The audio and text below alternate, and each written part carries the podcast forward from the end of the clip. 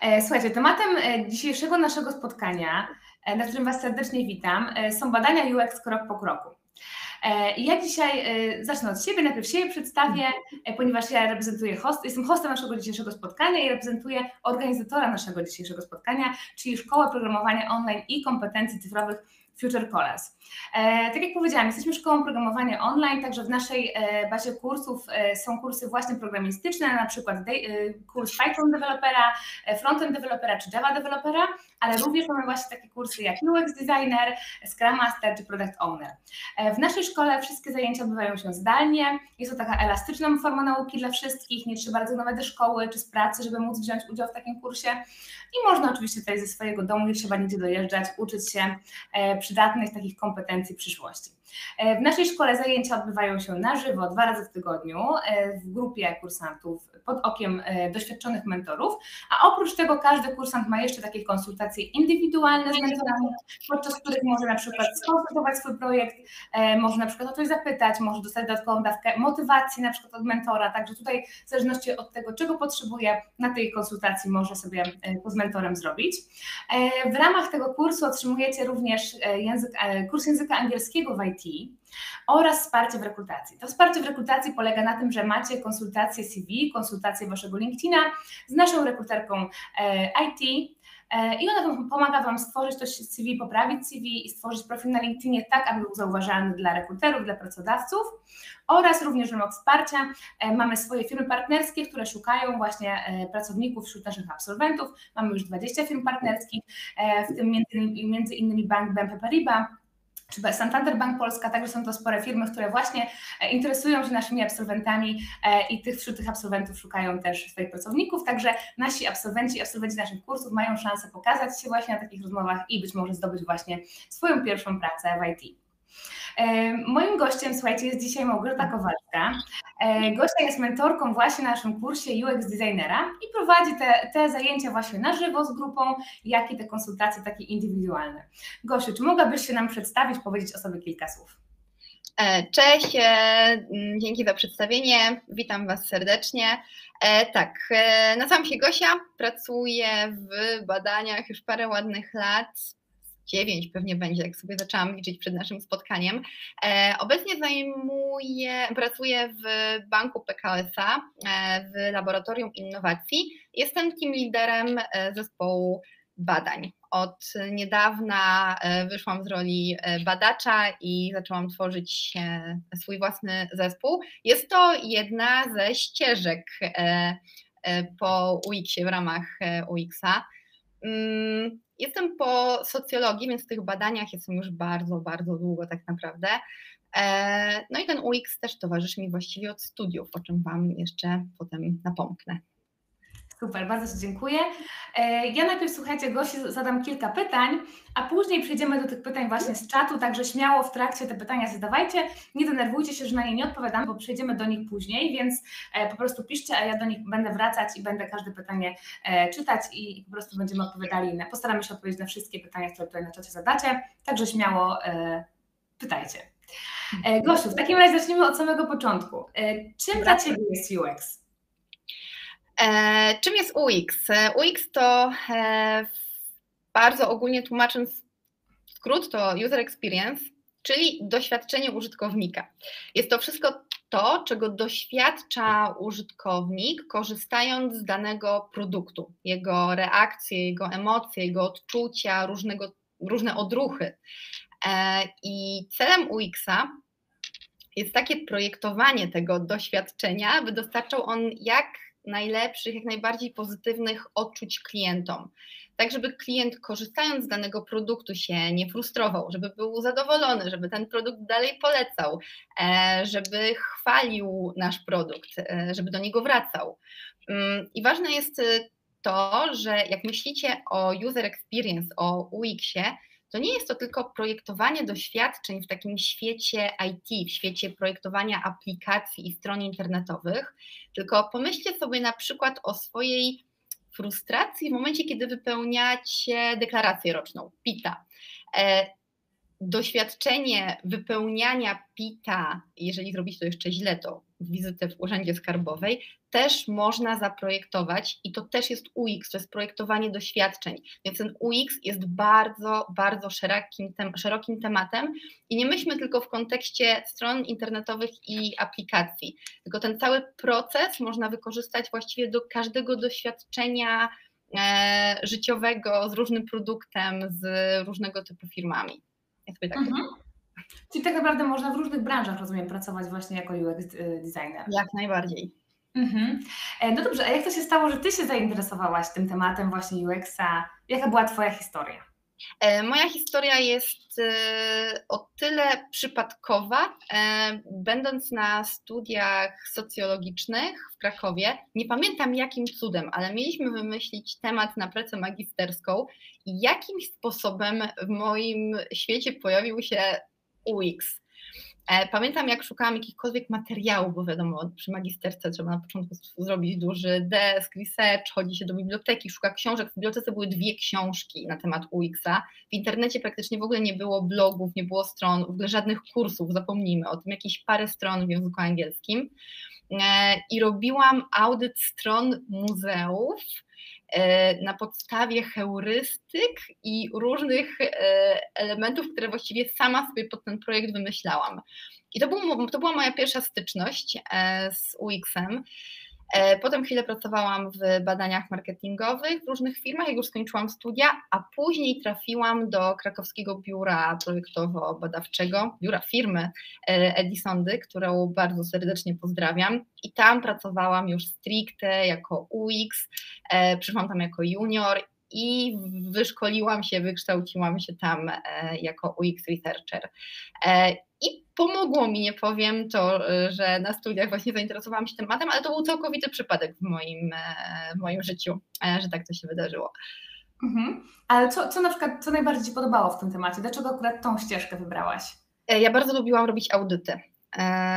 Ale audyty pod kątem wchodzisz na stronę, wchodzisz do aplikacji internetowej i coś cię zaczyna denerwować, coś nie działa, coś się nie klika. I jak zaczynacie drogę jako UX, czy jako badacz, czy jako projektant, to bardzo często na samym początku swojej drogi e, zazwyczaj e, uczycie się tego robiąc właśnie audyty, czyli macie pewną listę heurystyk, o tym wszystkim mówimy na kursie, e, macie pewną listę, według której sprawdzacie, czy dana strona działa, czy nie. I to były moje pierwsze zadania, jak przyszłam do pracy, właśnie robienie audytów. E, I to mnie niesamowicie wkręciło. Oprócz tego ja bardzo lubię rozmawiać z e, ludźmi, uwielbiam prowadzić wywiady, więc jak mogłam jeszcze połączyć tę wiedzę UX-ową z audytu, z prowadzeniem wywiadów, no to już był, e, dla mnie to była idealna ścieżka. Mhm. No brzmi super, rzeczywiście tak jakby stworzona dla Ciebie, prawda, pod tym kątem. A powiedz mi, a dlaczego tyle się mówi, że badania UX są takie istotne? Jaki, jaki jest ich sens? E, no jest kilka powodów, e, dlaczego badania są istotne. E, takim podstawowym w świecie IT, kiedy pracujecie w agencjach, czy w, teraz tak jak ja pracuję w dużej firmie, w banku, można powiedzieć, że to jest korporacja, wdraża się tu bardzo dużo różnych aplikacji, robi się aktualizacje mm, tych aplikacji, strony internetowe, różnych funkcjonalności. No i to jest aspekt bardzo mocno finansowy, czyli zapewne wszyscy słyszeli, że programiści zarabiają sporo. I w momencie, kiedy projektujemy jakąś aplikację, chcemy ją wdrożyć, e, i kiedy wymyślimy sobie tak naprawdę, tak, nam się wydaje, że ta aplikacja powinna wyglądać tak i tak i nie pokażemy tej aplikacji albo z naszej strony internetowej żadnym użytkownikom przed wdrożeniem, czyli przed tą najbardziej mm, e, najbardziej drogą częścią e, tworzenia e, różnych e, produktów online'owych, tylko wydaje nam się, że ta aplikacja powinna być taka, zaprojektujemy ją, nie badając i damy do programistów. E, I dopiero po oprogramowaniu tego e, wypuścimy to do klientów i dopiero wtedy okaże się, że jednak klientom się to nie podoba, jednak coś trzeba zmienić, no to wtedy to wszystko wraca do nas. Trzeba to znowu przeprojektować i znowu iść do programistów, czyli do tego naj, do tej najdroższej części e, projektowania. Więc w momencie, kiedy mamy takie narzędzie jak badania, to możemy przetestować te aplikacje, ten prototyp jeszcze przed wdrożeniem.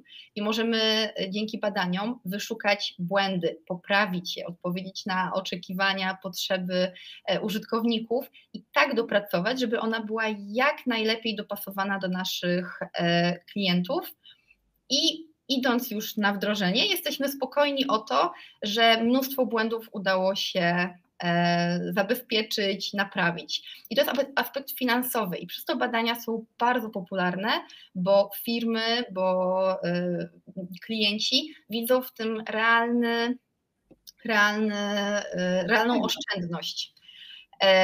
Stąd mnóstwo firm tworzy własne działy badań. Jest mnóstwo agencji badawczych, które świadczą te usługi. Jest to po prostu w cenie, jest w tym gigantyczna wartość. A drugi aspekt, i tu mam dla Was e, bardzo mm, znaczy fajną, niefajną, niefajną dla tych twórców e, tego mm, produktu, można powiedzieć, e, ale Czasem jest tak, że możemy stworzyć, ja mam tych historii sporo w głowie, mówię o nich na, na wykładach ze studentami. E, jest na przykład taka historia dwóch e, niemieckich e, inżynierów, którzy wymyślili sobie produkt, właśnie nie badając go zupełnie wcześniej z klientami, z grupą docelową, że produkt polegał na tym, nazywał się Pinky Gloves i były to rękawiczki dla osób miesiączkujących. Panowie stwierdzili, że kobiety w tych trudnych dniach w ciągu miesiąca będą potrzebowały rękawiczek, żeby zmieniać, mówiąc wprost, tampony czy podpaski. No i wyprodukowali, ten, e, wyprodukowali te rękawiczki, e, ale okazało się, że kobiety nie chcą ich kupować. E, I sami przyznali się potem i wycofali ten produkt, że jednak potrzebują zrobić badania z kobietami, czy na pewno one potrzebują tego typu produktów y, do, do, do, użytku codziennego. No y, i takich przykładów jest naprawdę mnóstwo. Jak będziecie pracować w agencji, e, to często można rozmawiać z klientami, którzy są trochę pogubieni i wydaje im się, że ich pomysł jest y, super, na pewno sprawdzi się wśród grupy docelowej, no a potem jeżeli pokazujemy go klientom, to okazuje się, że jednak trzeba jeszcze trochę nad nim popracować, zanim kolejne pieniądze na jego wytwarzanie zostaną wydane. Mhm. Mm. A w przypadku takich badań właśnie UX Researcher też przygotowuje to badanie całe? Jak to wygląda? Tak, jak najbardziej.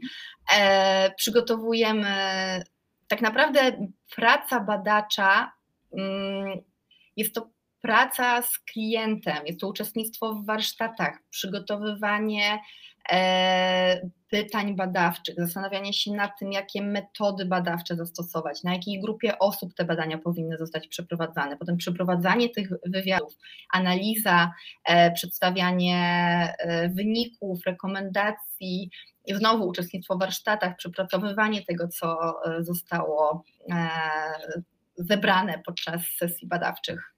Mhm. Super, to w takim razie wiemy już jakby, e, czym się zajmuje UX Researcher, a jak w takim razie nim zostać? Jak zostać UX Researchera? E, moja ścieżka jest taka, można powiedzieć tak, że socjologia, badania Czyli możemy skończyć studia socjologiczne, zostać, mm, mieć te kompetencje badawcze i bardzo łatwo wtedy wejść na rynek badawczy. Podobnie jest po psychologii, po kognitystyce, po naukach społecznych.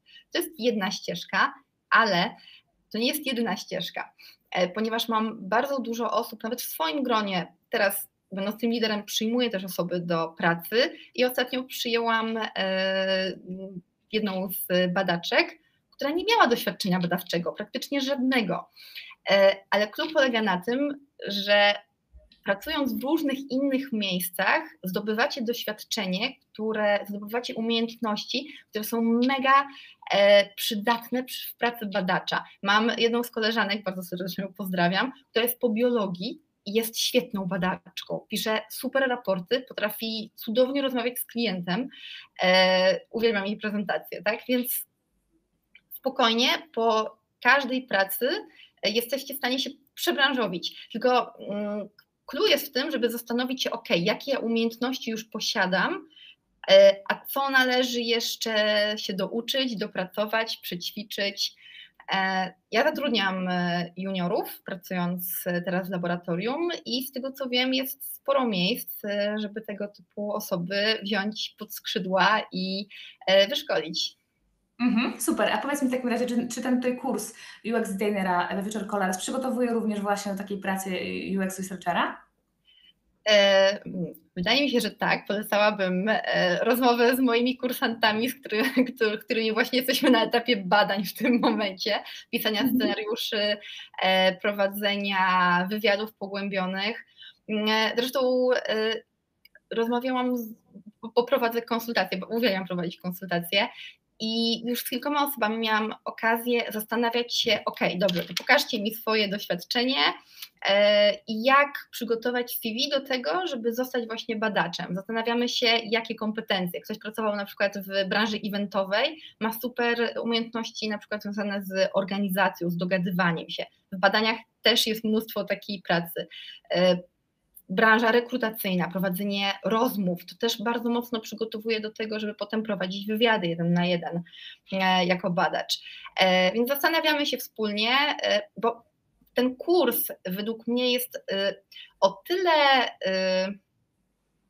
o tyle dobry, że idąc tutaj, część osób kompletnie nie wie, co to jest UX, część osób już ma jakieś doświadczenia i oni przechodząc proces projektowo-badawczy, dowiadują się, aha, badania jednak nie są dla mnie, wolę prototypowanie. Hmm, super, ja chcę być badaczem, prototypowanie może kiedyś, ktoś mm, woli być e, PM-em, więc dowiadują się w trakcie tego kursu, jak smakują poszczególne elementy e, UX-a i mm, zaczynają wyczuwać, co bardziej ich kręci i mogą potem już świadomie iść dalej już w jednym mhm. kierunku, bo UX jest bardzo szerokim zagadnieniem. Ale to jest właśnie super, że mogą się rozeznać też dzięki temu mhm. kursowi, prawda? Który, w którą kierunku, w którą stronę pójść dalej ze swoją ścieżką zawodową. Czyli e, kurs powiedzmy to jest od zera, prawda? To jest kurs e, dla osób, które nie miały jeszcze styczności z UX-em, prawda? Więc nie muszą tutaj e, mieć tej wiedzy, prawda, żeby ten kurs rozpocząć. Tak, no na początku tłumaczymy, czym jest UX, tak, jakie zawody, jak to wygląda, wszystko krok po kroku. E, są osoby, które mają już jakąś wiedzę, ale uzupełniają ją, można powiedzieć, czy sobie mhm. utrwalają. E, więc jest Jasne. różny poziom, ale idziemy mhm. od początku, od zera tak naprawdę. Okej, okay. a jakie kompetencje się przydadzą, jeżeli chodzi e, o zawód właśnie UX researchera? UX researcher.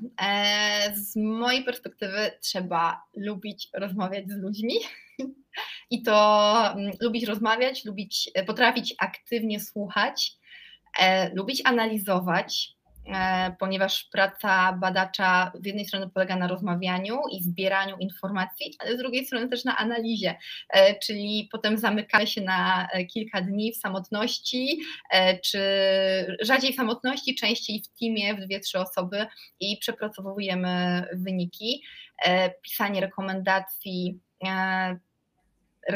też umiejętność obrony potem rekomendacji tego, co rekomendujemy w danym mm -hmm. produkcie. Prowadzenia warsztatów też się przydaje. Tylko to są umiejętności, które można nabyć, ale najważniejsze to jest ciekawość, zainteresowanie. Praca UX też jest mega fajna, ponieważ y, tu się pojawia bardzo dużo różnych tematów. Szczególnie jak pracowałam w agencji projektowo-badawczej, to tak naprawdę co miesiąc byłam w innym temacie. Wyobraźcie sobie, że jednego e, miesiąca e, zajmujecie się tematem cementu, potem jakiejś inteligentnej wtyczki, następnie badacie sklep z biżuterią, potem sklep z meblami, potem jakieś strony internetowe związane z Unią Europejską.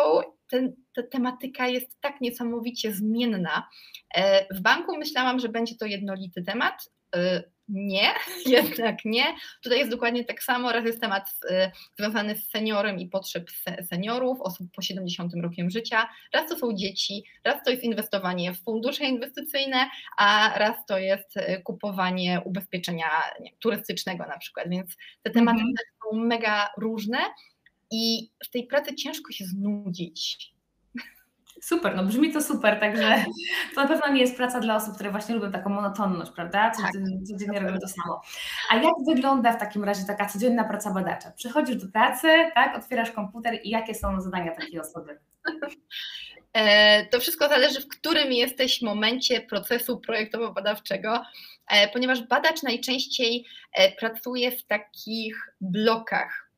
Bloki, mówię o, myśląc, mówiąc o bloku, myślę o mm, badaniu jako całości. Badanie jako całość jest to przygotowanie się do badań, e, przygotowanie rekrutacji, przeprowadzenie badań, napisanie e, raportu z badań, rekomendacji, warsztat. Więc są to takie bloki, e, gdzie układamy sobie, mm, teraz w teamie mamy pięć osób i układamy sobie właśnie projekty w ten sposób, e, żeby każdy wiedział, co danego dnia robi.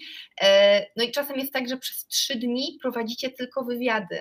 E, czasem jest tak, że przez cztery dni siedzicie zamknięci, no teraz online, ale jeszcze niedawno w biurze i przepracowujecie wyniki, robicie sobie warsztat, myślicie o tym, co powiedzieli respondenci, modelujecie sobie koncept, który wam produkt, tak? Więc to jest bardzo zmienne. Na pewno to nie wygląda tak, że przychodzicie, otwieracie komputer i codziennie robicie to samo. Czasem trzeba pojechać do fokusowni, czyli do takiej, takiego miejsca, gdzie prowadzi się badania z lustrem weneckim, gdzie podglądamy.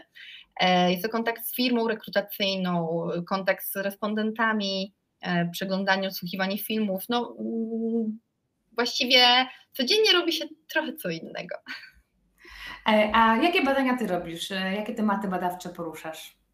E, no to przed chwilą już trochę o tym powiedziałam, czyli teraz jestem w banku, więc te tematy ograniczają się do tematów finansowych, no ale to nawet w samym banku to nie są tylko tematy związane z takim zwykłym szarym klientem, jak my sobie możemy wyobrazić, że odpalamy sobie aplikację i robimy przelew, tylko to są dzieci, to są nastolatkowie, to są osoby w wieku średnim, to są osoby, nie wiem, w wieku przedemerytalnym, emeryci, e, to są osoby, które prowadzą własne biznesy, osoby, które pracują w korporacjach, księgowe, menadżerowie, którzy też mają swoje konta i oni zupełnie inaczej korzystają z tych aplikacji, więc jak robimy z nimi wywiady, to każda z tych grup, które wymieniłam, ma trochę inne potrzeby a badacz musi poznać te potrzeby, tak żeby można było zaprojektować rozwiązanie dopasowane do tej konkretnej grupy docelowej. Ba, jeszcze jedno, oprócz klientów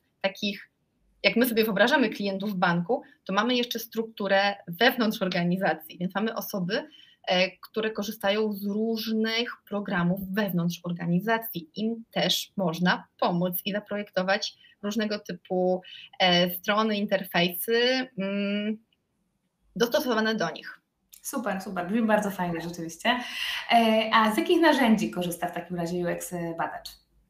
E, najczęściej jest to, jeżeli chodzi o narzędzia, no to myślę od razu o narzędziach badawczych, czyli wystarczy nam czasem po prostu dyktafon e, i kartka papieru ze scenariuszem i możliwość notowania odpowiedzi. E, jednak no, rzeczywistość się zmieniła, kiedy mm, zaczęliśmy robić bardzo dużo wywiadów, warsztatów online'owych. No i tutaj wchodzi cała gama Zoom, Teams, lookback e, do prowadzenia rozmów. Lookback jest bardzo fajnym narzędziem, gdzie można prowadzić e, rozmowy przez telefon, tak zwane testy użyteczności. O tym też się uczymy na kursie, już nie będę o tym teraz mówić. I korzystamy też z Murala, z Miro, są to takie wirtualne tablice, na których można prowadzić warsztaty. Z Miro korzystamy w szkole, więc też uczycie się mhm.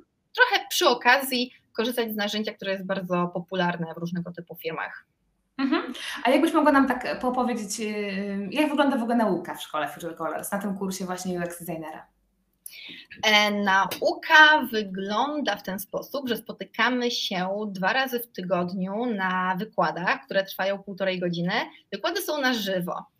E, I w jednej strony mówię o sobie, ja przekazuję wiedzę, która na dany, daną jednostkę wykładową jest przeznaczona. Oprócz tego mamy różnego typu e, aktywności, ponieważ są różnego typu e, narzędzia, które wytłumaczyć to raz, ale trzeba przejść przez dane narzędzie, żeby je zrozumieć. E, są tak zwane persony, mapy empatii, wiem, że dla niektórych to może być na razie czarna magia, e, czy value proposition canvas, i z jednej strony tłumaczę na wykładach, na czym polega to narzędzie, kiedy go używamy, a potem po prostu w trakcie wykładu przez niego przechodzimy i możemy się na żywo razem z, z kursantami nauczyć, jak z tego korzystać, w jakich e, momentach, e, jak to stosować. Od razu na bieżąco poprawiam błędy. E, I to jest Jeden to są te dwa wykłady tygodniowo, a oprócz tego mm, każdy kursant umawia się z mentorami na takie jeden na jeden konsultacje, w których konsultujemy E, tłumaczymy różne rzeczy i konsultujemy projekt. Projekt to jest słowo klucz, ponieważ tak. podczas całego kursu e, robicie swój własny projekt od początku do końca, czyli od wymyślenia sobie pomysłu, idei na jakąś stronę internetową albo aplikację. Niektórzy przychodzą z gotowymi pomysłami, niektórzy e, spotykają się i pomagamy wymyślić ten właściwy temat, w którym ktoś będzie czuł się mm, e, swobodnie.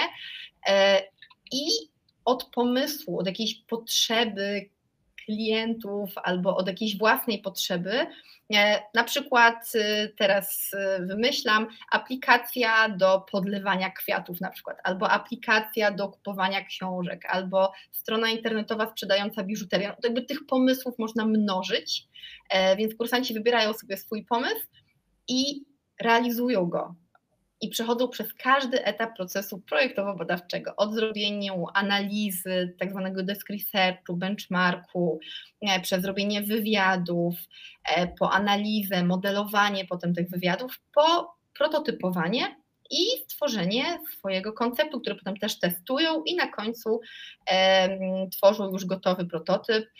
I ta cała praca, nad celem tej całej pracy jest to, żeby stworzyć swoje portfolio, czyli żeby móc pochwalić się na końcu e, w formie portfolio, ponieważ jeżeli będziecie szukać pracy jako UX designer, e, no to wysyła się portfolio pokazujące, że znacie różne narzędzia, techniki projektowe i potraficie, e, wychodząc od potrzeby jakiejś grupy docelowej, stworzyć właśnie docelowy produkt, prototyp.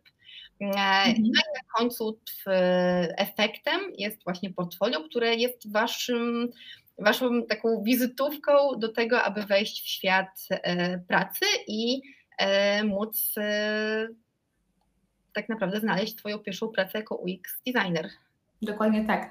I też co warto dodać tutaj, to też to, że praca własna jest też bardzo ważna na kursie, prawda? Więc oprócz tych zajęć na żywo, oprócz tych konsultacji indywidualnych, to praca własna tutaj naprawdę ma ogromne znaczenie. Tak. Dokładnie. E, słuchajcie, super, Gosiu, dziękuję Ci bardzo za odpowiedź na moje pytania. A teraz przejdziemy do pytań z czatu. Także słuchajcie, śmiało te pytania na czacie zadawajcie. Już tutaj widzę, że e, kilka się pojawiło, także będziemy sobie te pytania czytać. Mm, no i Gosia postara się na te wszystkie pytania teraz e, odpowiedzieć. Próbujemy. Próbujemy, dokładnie. Tutaj widzę, że sporo osób pisze, że właśnie jest w trakcie przebranżowienia się właśnie w tym kierunku. Super. I chcieliby właśnie zostać UX czy UI designerem. E, także jak najbardziej e, super ścieżka, myślę, żeby pójść w tym kierunku, zachęcamy. E, dobrze. Mamy takie pytanie właściwie od Jacka. Czyli w zależności od targetu czy grupy docelowej, każdemu wyświetla się inny wygląd aplikacji do obsługi konta bankowego. E, tutaj e, Jacek korzysta z aplikacji e, mhm. różnych banków, no i czy inaczej wygląda u niego ta aplikacja, a inaczej na przykład u młodzieży? Ja mogę na pewno odpowiedzieć, jeżeli chodzi o PKS-a. Mhm. Mm, w PKS-a mamy specjalną aplikację POPay Kids dla dzieciaków i normalną aplikację POPay dla klientów takich dorosłych już. E, nastolatkom też wyświetla się delikatnie nieco inny wygląd. E, I każdy z banków przygotowuje tę swoją aplikację pod, docelową, pod swoją grupę docelową. I niektórzy, to wszystko zależy tak naprawdę od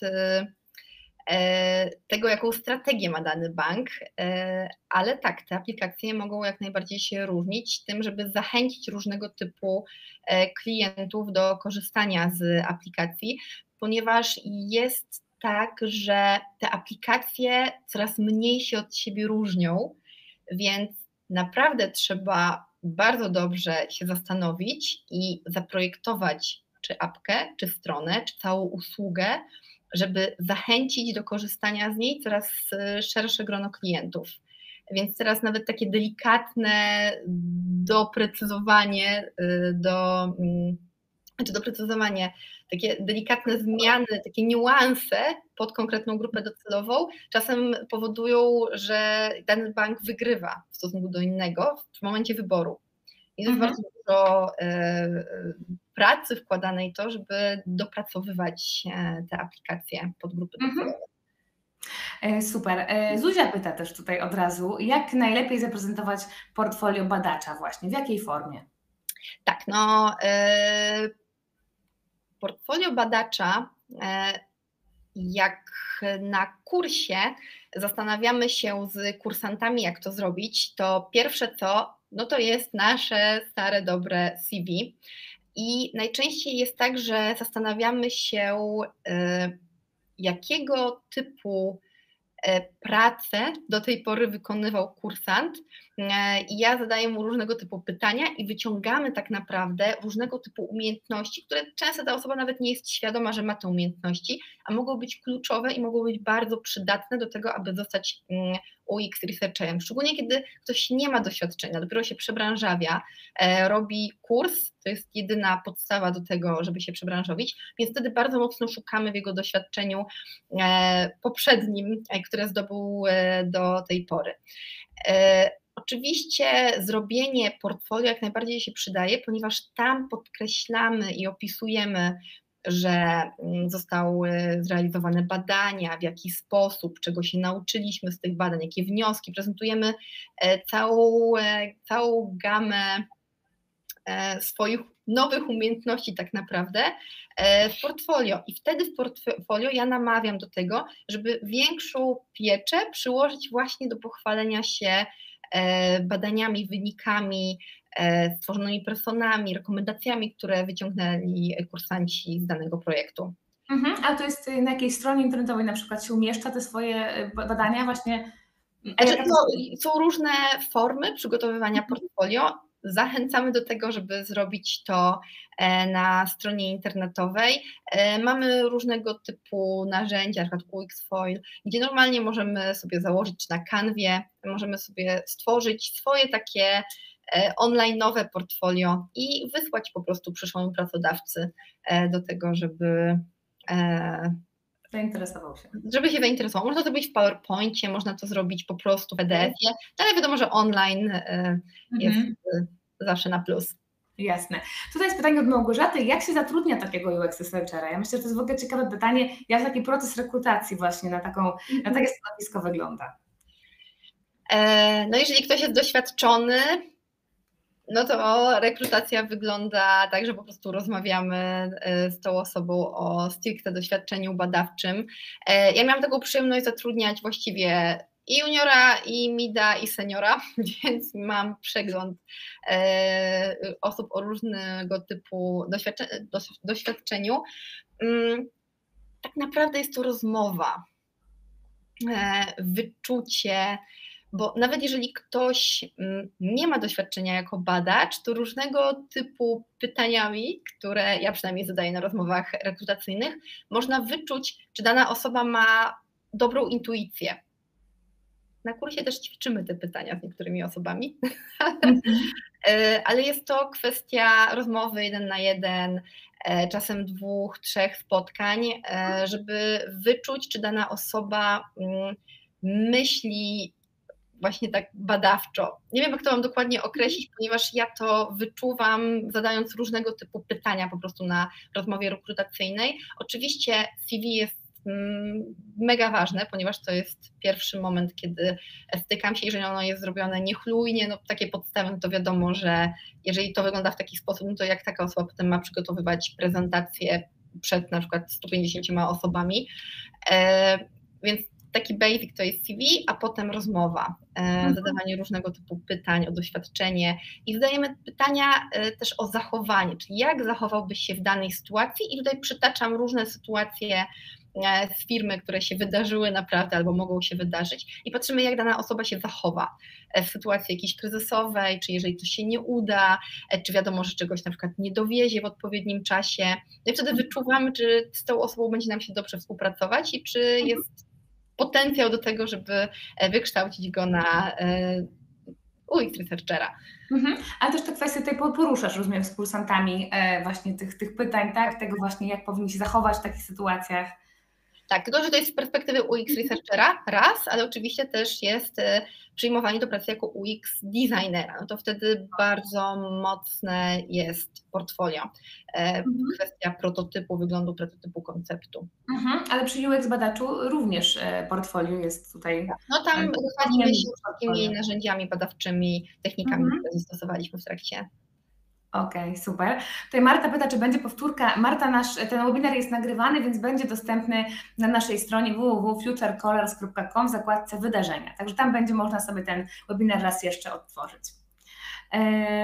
No tutaj Sylwia pyta, jakie są pytania rekrutacyjne, pomijając jakby UX researchera.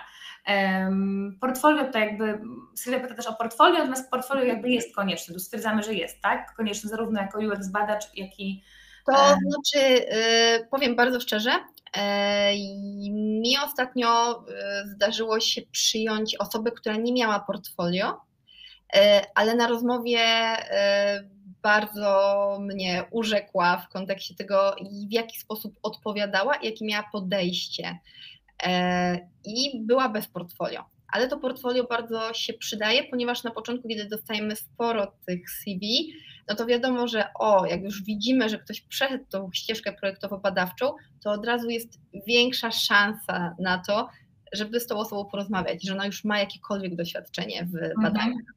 Czyli można próbować aplikować bez portfolio, natomiast lepiej na pewno mieć to portfolio tak. dobrze przygotowane. E, tak. żeby móc się po prostu pochwalić i wyróżnić na tle innych e, kandydatów. E, Dokładnie. Co też tu warto dodać, to to, że na kursie właśnie takie portfolio sobie tworzycie, także to jest mhm. też fajne w kursie, że właściwie wychodzicie z kursu już z gotowym portfolio, e, więc, więc macie co pokazać pracodawcy, nie musicie się zastanawiać i sztucznie tutaj sobie tego wymyślać, e, także myślę, że też to jest naprawdę dużym plusem. Mamy jeszcze pytanie od Joanny. Mhm. Czego powinien nauczyć się badać, żeby wejść w UX-a, czyli wymienia takie programy jak Miro, Figma, Jira, Canvas. Czy tutaj to są takie e, programy, które trzeba umieć właśnie, żeby wejść e, w tą ścieżkę, czy niekoniecznie? Z czterech programów, które Asia wymieniła, tak naprawdę Miro albo Mural. E, mhm. Z nich korzystamy najczęściej, szczególnie teraz przy pracy zdalnej. Figma jest programem stricte E, dla UX designerów, dla osób, które projektują, prototypują. E, warto wiedzieć, e, bo czasem badacz jest w takiej sytuacji, że musi coś poprawić na szybko, więc warto na przykład nie czekać, nie prosić projektanta, tylko wejść sobie samemu, kliknąć, zmienić jakiś kafelek, baton. Więc to się przydaje, ale to nie jest takie must have. Mhm. Jira Canvas Miro, tak naprawdę Miro. Miro Mural jest taką podstawą. E, mhm. Przydają się też programy do tworzenia ankiet, SurveyMonkey na przykład, e, jakieś basiki, Google Forms, no ale to jest naprawdę bardzo proste. Czy jakieś narzędzia do tworzenia ankiet, narzędzia, gdzie do warsztatowania się, czyli Miro Mural, do tree testingu, e, jakieś programy. E, bardziej w tę stronę bym mhm. sugerowała, szła. Jasne. E, Mateusz pyta, czy jest jakaś e, strona internetowa, która oferuje skompresowane metody badań w formie na przykład jakichś templa, templatek? Ja Wam bardzo, bardzo polecam e, książkę Igi Mościchowskiej na temat badań. Jest to jedna z pierwszych książek metody, a, chyba mam gdzieś tu pod ręką, badania jako podstawa projektowania user experience. Jest to bardzo fajna książka, która zbiera Wam wszystkie e, metody badawcze, opisuje Wam cały proces badawczy właśnie w kontekście UX-a. I na sam start ja sugerowałabym Wam przeczytać tę książkę. Tam jak sobie ją przeczytałam, to ona jest jak taki fajny podręcznik z socjologii.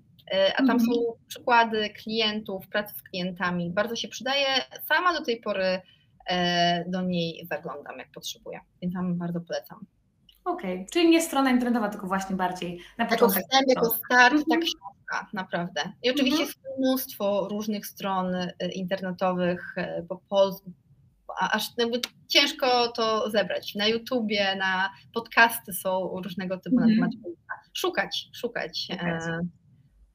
Jasne. E, Julia pyta, czy architekt informacji dopiero po studiach, bez doświadczenia, ma szansę w pracy jako UX designer? Szansa jest zawsze. ja, ja w to bardzo mocno wierzę. E, oczywiście, czy bez doświadczenia? Portfolio ja myślę, że to ma dużą, dużą rolę. Ja bym próbowała jednak stworzyć portfolio, spróbowała stworzyć jakieś pierwsze koncepty, prototypy, pochwalić się to, że potrafisz myśleć projektowo. No i kursy bardzo mocno pomagają jako mhm. jako takie osadzenie się po studiach albo w trakcie studiów nawet. Mhm. Ewa pyta, jak poradzić sobie z brakiem komercyjnych właśnie projektów w portfolio, gdy się aplikuje na juniora? Duża część ofert tego wymaga e, lub też oznacza, że minimum rok doświadczenia zawodowego. Z brakiem komercyjnych projektów można sobie poradzić w ten sposób, e, że można, oczywiście, jeżeli w Waszym gronie jest ktoś taki, e, robić projekty e, dla jakichś znajomych, którzy mają może jakąś stronę internetową i potrzebowałaby odświeżenia. Mm, I pokazywać, że zrobiliście na przykład taką stronę internetową i wrzucacie to do portfolio.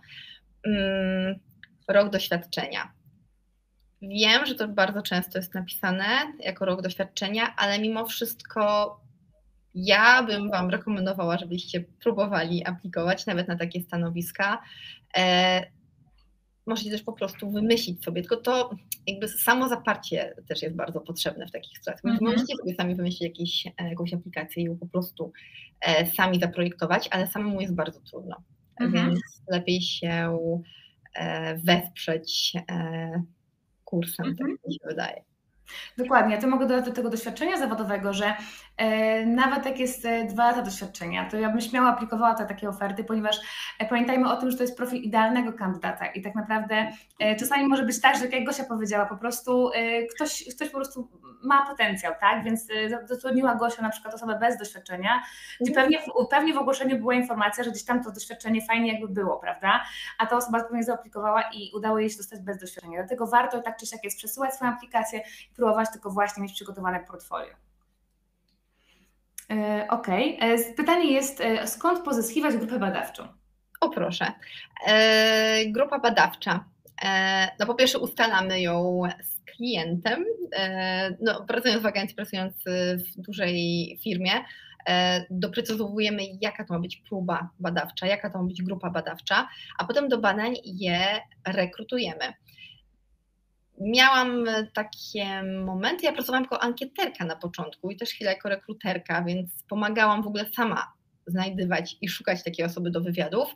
No teraz jestem na tyle komfortowej sytuacji, że mam po prostu firmy rekrutacyjne, którym zlecam i mówię, że potrzebuję kobiet, mężczyzn w tym i w tym wieku z takiej miejscowości korzystającej nie wiem, z aplikacji bankowej takiego banku, e, którzy, nie wiem, w ostatnim roku wzięli kredyt hipoteczny na przykład. I ta firma znajduje mi takie osoby, z którymi mogę potem przeprowadzić wywiad. E, respondenci zawsze dostają wynagrodzenie za e, tego typu wywiad. On trwa zazwyczaj mhm. około godziny. Super. E, Sylwia tu jeszcze dopytuje pod kątem tej rozmowy rekrutacyjnej. Czy jakieś takie przykładowe pytanie mogłabyś podać z takiej rozmowy? Bo na wyczucie, jak myśli osoba taka, jak właśnie badać? Jak powinna być? Hmm. Znaczy, jedyne pytanie, które mi teraz przychodzi, myśli, jak badasz. Tych pytań jest, a teraz mi ciężko tak z pamięci sobie yy, przypomnieć, ale mam takie jedno pytanie, które lubię zadawać. E, czyli na przykład yy, wiesz, że nie, nie wyrobisz się e, ze swoim raportem, że umówiłaś się z klientem na przykład na czwartek, że przygotujesz prezentację i już wiesz, że nie zdążysz jest y, dzisiaj tam wtorek, co robisz, nie? I od razu y, to, w jaki sposób odpowie dana osoba, już wiele mówi o tym, w jaki sposób ona działa na przykład pod wpływem stresu. Mm, zadaję też takie pytania, e, na przykład e, ile mniej więcej przeznaczyłabyś czasu na napisanie raportu? Jak ci się wydaje? W ogóle badam, czy ta osoba jest w stanie mniej więcej określić, ile to trwa, albo jak wygląda e, raport badawczy, z jakich części się składa, co tam się zawiera, e, albo w jaki sposób przygotowuje się rekomendacje, e, albo w jaki sposób podeszłaby do napisania scenariusza. Na przykład, jeżeli ktoś mi mówi, że no, zamykam się i po trzech godzinach wysyłam ci dokument, no no nie bardzo. Jak piszemy scenariusz, to zazwyczaj bierzemy nasz team, dwie, trzy osoby i robimy brainstorming, godzinkę, wymyślamy pytania i dopiero potem na tej bazie tworzy się scenariusz. Więc też sprawdzam, czy te osoby myślą, że a ja to będę robić sama, czy myślą, będę współpracować z resztą osób, będę się pytać, prosić, zapraszać na spotkania. E, mhm. Więc mnóstwo takich niuansów, teraz mi tam przychodzą do głowy różne pytania, które zazwyczaj zadaję. Mhm. Super. Myślę, że tutaj też już, już fajna podpowiedź, także warto sobie to e, przećwiczyć. E, czy praca UX Researchera dotyczy głównie Warszawy, czy może są jakieś inne silne ośrodki w Polsce, gdzie realnie można znaleźć pracę? Zaskoczę chyba Was teraz, ponieważ e, ja na przykład rekrutuję z całej Polski. Tak, mieszkam na co dzień, mieszkałam w Krakowie, teraz mieszkam w Warszawie, e, ale mm, pracujemy z dziewczyną, która jest we Wrocławiu, pod Piłą, w Gdańsku są normalnie dziewczyny, które pracują jako badaczki w moim teamie, robią badania online. E, więc miejsce w tym momencie wydaje mi się, że nie ma znaczenia do końca. Dokładnie. Teraz można pracować zdalnie, także myślę, że śmiało można aplikować na oferty z całej Polski tak, i taką pracę dostać. Nawet jeszcze tutaj dodam szybko, że mm, to jest plus, ponieważ przez to, że mamy dziewczyny w różnych y, miastach w Polsce, to możemy robić badania w różnych miastach. Możemy wynająć fokusownię we Wrocławiu, albo w Gdańsku, albo w Poznaniu e, i tam zrobić badania. I to jest na plus, ponieważ y, nie, że wszyscy jesteśmy w Warszawie i robimy badania w Warszawie cały czas tą samą grupą badawczą, e, bo wiadomo, że Warszawa ma pewną specyfikę, nawet jeżeli to są jakieś miejscowości w Podwarszawy. A tak to możemy zrobić w całej Polsce i to nie narzucając jakoś zbyt wiele kosztów transportu, noclegów, delegacji. Mhm. Super, to jest bardzo dobra wiadomość dla wszystkich spoza Warszawy. Jak najbardziej można się uczyć na UX Researchera i dostać taką pracę właśnie jako badacz. E, pytanie jest do Ciebie, Gosiu. Tak. Tutaj cytuję, taki cytat tutaj Łukasz napisał. Projektowanie wymaga szacunku dla oczekiwań użytkownika. Najpierw trzeba jednak zrozumieć, jak bardzo są omylni. Czy się zgadzasz z tym i jakie jest Twoje zdanie? Najpierw trzeba jednak zrozumieć, jak bardzo e, oczekiwania użytkownika są omylni. Oczywiście, że się zgadzam, e, mhm. ponieważ e, badanie e, oczekiwań, badanie potrzeb użytkownika jest naprawdę trudne, ponieważ nie możemy zapytać się wprost naszego klienta, respondenta, czego on oczekuje i czego on potrzebuje, ponieważ oni sami tego nie wiedzą. W trakcie badań, e, i to, to też staram się przekazać podczas kursu, jest to, że my pytamy się tych osób, w zależności od tematu, tak? Na przykład mamy kwestię kupowania, nie wiem, książek, niech będzie taki bardzo przyjemny temat.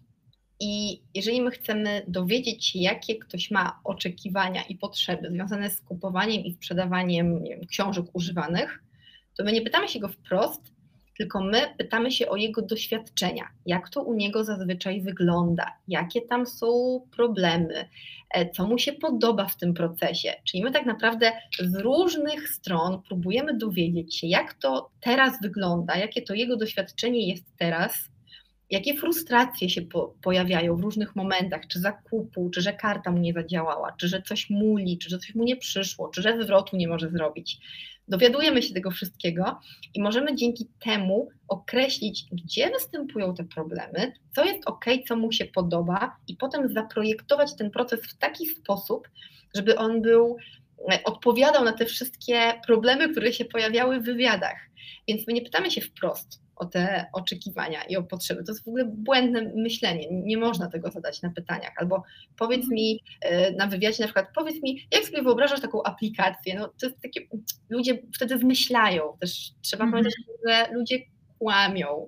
E, ja też mam różnego typu sposoby na prowadzenie wywiadu, bo prowadzenie wywiadu jest bardzo delikatną sprawą.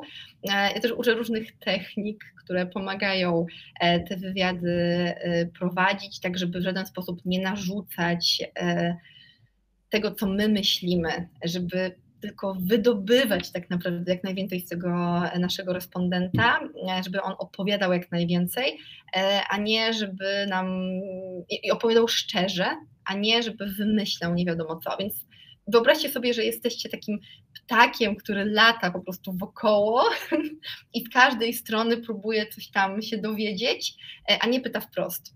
Mhm. I to jest cała magia tak naprawdę badań, że my z różnej strony obserwujemy, jak ktoś coś robi, jak czegoś korzysta, patrzymy, czy się frustruje, czy ma jakąś skrzywioną minę. Same testy użyteczności polegają na tym, że pokazujemy na telefonie jakiś interfejs i prosimy, żeby ktoś się przeklikał.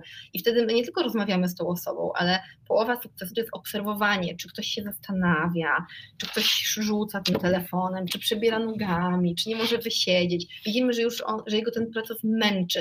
A często jest tak, że ktoś ma mnóstwo takich y, z ciała obserwujemy, że coś go denerwuje, że on nie chce już po prostu uczestniczyć, już go denerwuje ten, ten, ta aplikacja, z której korzysta, a na końcu mówi, no super, super jest aplikacja, bardzo fajna, nie? I wtedy mm -hmm. od razu widzicie, że to, co ktoś mówi, nie do końca się sprawdza z tym, co on robił przez ostatnie 45 minut podczas spotkania. Bo się rozgaduję. Dokładnie tak. Jeszcze mamy tu pytanie odnośnie tej e, firmy rekrutacyjnej, tych, tych respondentów, tak? Jak no. poszukiwać takich osób, jeżeli nie mamy takiej firmy? Czy to są jakieś sposoby na to, czy po prostu rekrutujemy te osoby? Widzicie, że jest mnóstwo sposobów. No słuchajcie, na przykład mamy taki temat... Yy że chcemy poznać preferencje zakupowe y, matek z dziećmi. No i teraz się zastanawiamy, gdzie można w dzisiejszych czasach spotkać kobiety z dziećmi. No i bardzo często one są na różnych grupach facebookowych albo gdzieś na e, social mediach pochowane po jakichś forach internetowych, ponieważ one mm, chcą jak najlepiej dla swoich dzieci, chcą e, im kupować najlepsze smoczki, najlepsze pampersy, szukają wielorazowych, e, chcą im dawać jak najlepsze jedzenie, więc one mają mnóstwo stron, for, Wystarczy się tam dostać i można powiedzieć: Cześć, jestem studentem, robię projekt, chciałbym porozmawiać tam 20 minut na jakiś temat, ktoś mnie wesprze. E, no i najczęściej ktoś wspiera. E, mhm. Internet, w internecie można szukać. Mhm. Czyli da się tak naprawdę bez firmy rekrutacyjnej, spokojnie się tutaj da. Okej, okay. mam takie pytanie jeszcze, czy zatrudniacie też mężczyzn? Czy to jest tylko, czy masz w zespole same dziewczyny, czy jednak tutaj też spokojnie jest to zawód, praca dla mężczyzn? Ej, szczerze, żeby nie było, ubolewam, że w naszym zespole nie ma panów, e, ale w momencie, kiedy mieliśmy rekrutację w tamtym roku, kiedy ten zespół e, tworzyliśmy, to nie było żadnego CV z rodzajem męskim. Mhm. Same kobiety rekrutowały. Ja nie wiem o co chodzi, e, ale jest bardzo mało panów, przynajmniej wtedy, w tej rekrutacji, nikt się nie mhm. zgłosił. Mhm. Jakby nawet nie miałam okazji rozmawiać z żadnym mężczyzną. Mhm. E, Właśnie odczarujmy to w takim razie, odczarujmy to. E, Bardzo chętnie. Zapraszamy mężczyzn na kurs UX designera również, jak najbardziej i później właśnie do wybrania takiej ścieżki. Jeżeli oczywiście Was to interesuje, to właśnie do tej ścieżki badacza, prawda? Mężczyźni jak najbardziej są mile widziani. E, jeszcze tu Katarzyna pyta, co, e, jak, czym się różni ogólnie UI od UX-a? Czy, są, czy to są podobne drogi? E, wydaje mi się, że jak najbardziej, ponieważ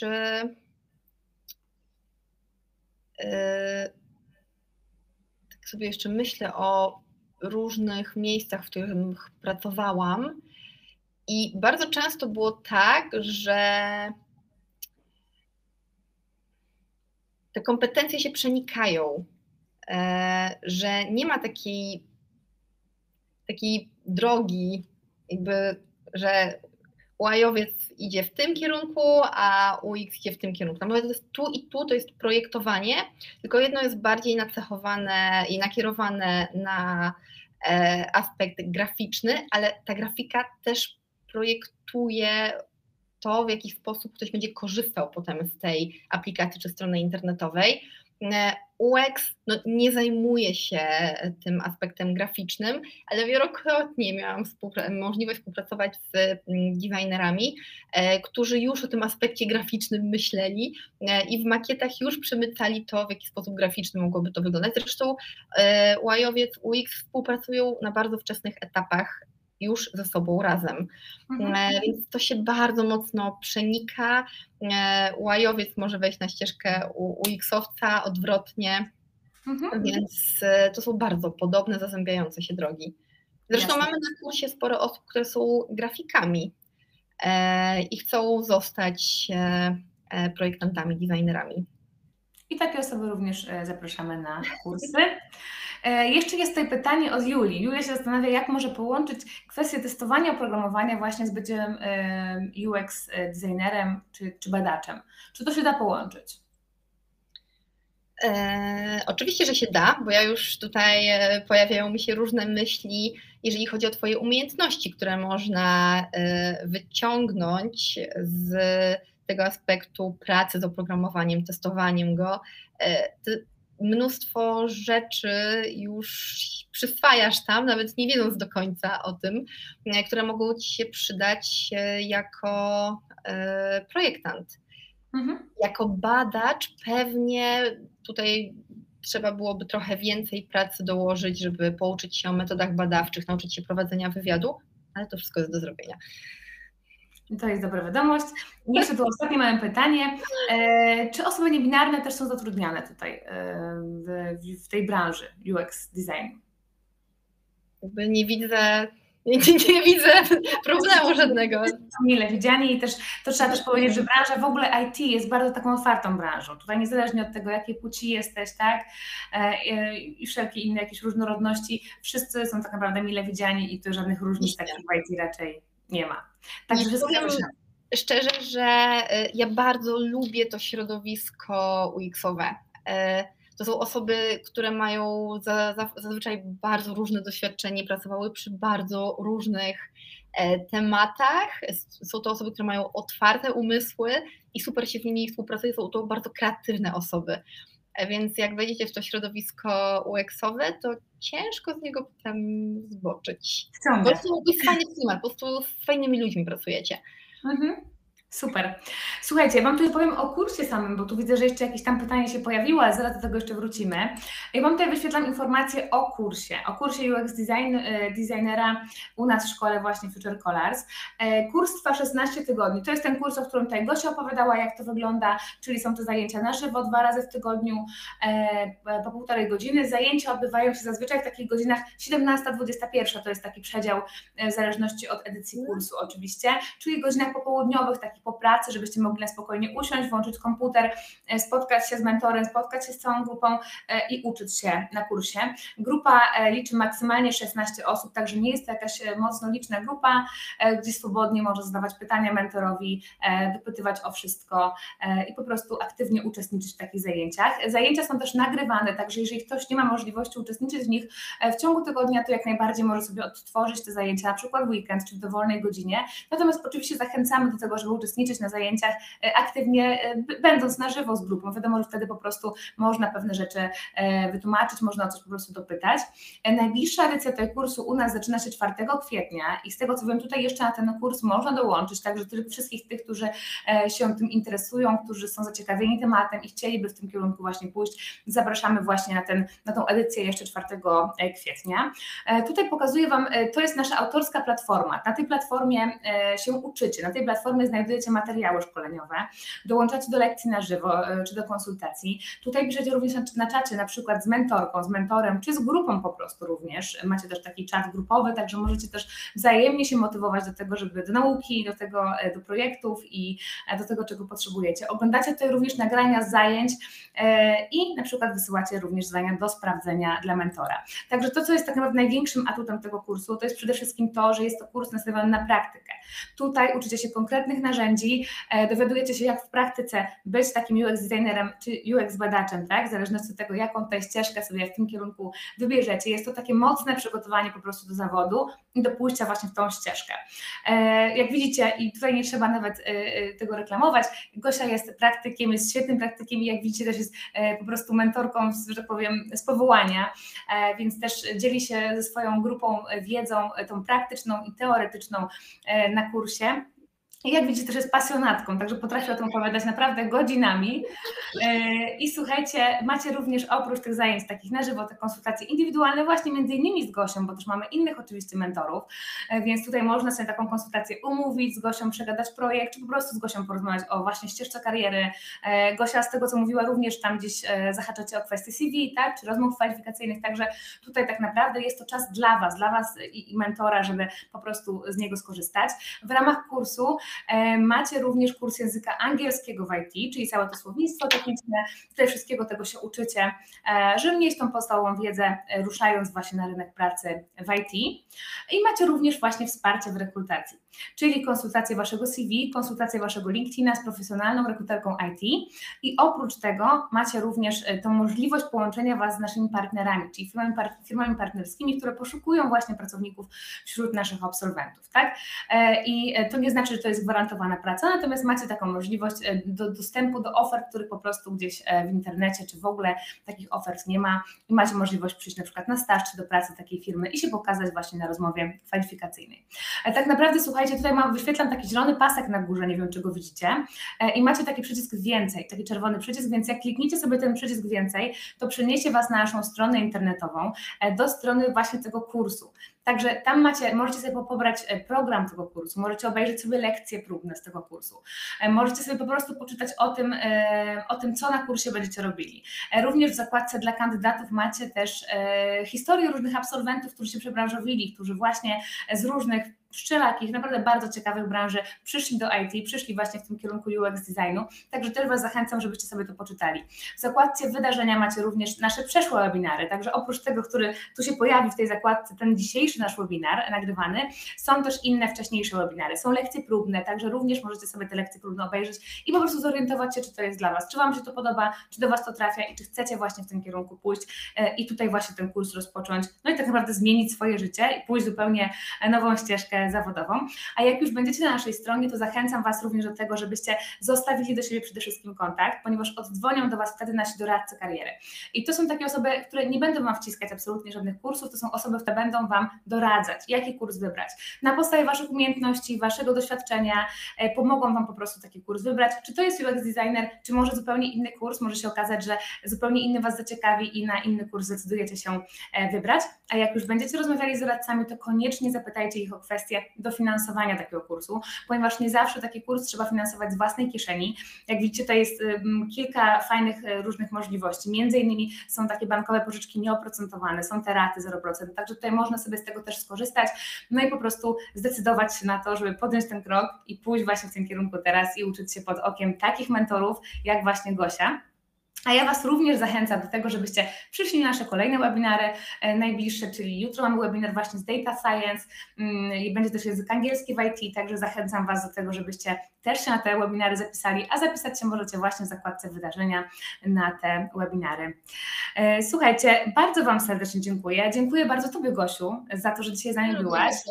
E, dziękuję Ci, że się dzieliłaś z nami tutaj super wiedzą, swoim tutaj doświadczeniem. Naprawdę słychać i czuć tą pasję od Ciebie, że naprawdę naprawdę zarażasz tym wszystkim, masz ochotę naprawdę e, pójść w tym kierunku i uczyć tego UX e, designu, także bardzo Ci za to serdecznie dziękuję.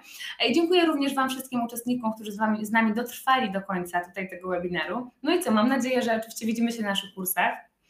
No i życzymy Wam miłego wieczoru. Pozdrawiamy serdecznie. Dzięki wielkie.